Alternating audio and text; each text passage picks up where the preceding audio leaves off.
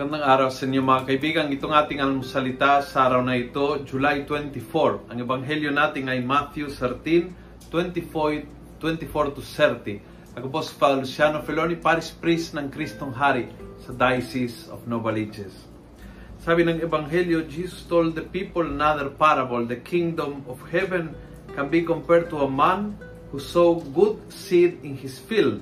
While everyone was asleep, his enemy came and sowed weeds among the wheat and went away. And for me, a discovery sa pagbabasa ng Ebanghelyong ito ngayon, ang Panginoon ay nagtanim ng mabuti sa buhay mo at nananatili. Ang masama ay magtatanim din ng masama sa iyo at siya ay aalis. Ang Panginoon ay nananatili. And that is the difference.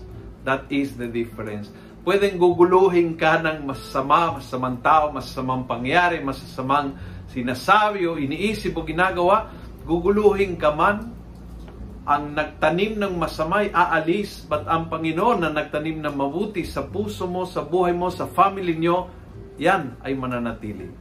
And so, you, kampante ka na, alam mo kung paano matatapos ang kwento. Kahit anong gulo na gustong gawin ng ibang tao na gagawin ng masama sa buhay mo, hindi magwawagi. Dahil ang gagawa ng masama ay aalis din ng buhay mo. Pero ang Panginoon, kailanman hindi aalis ng buhay mo.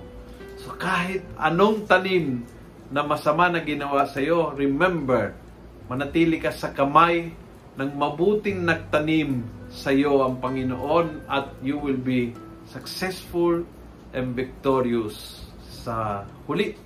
Sa wakas, ang kwento ay laging matatapos na aayon sa kagustuhan ng may-ari dahil siya ay may-ari at hindi siya susuko sa kanyang bukirin. Kung nagustuhan mo ang video ito, pass it on. Punuin natin ang good news ang social media at gawin natin viral araw-araw ang salita ng Diyos. God bless.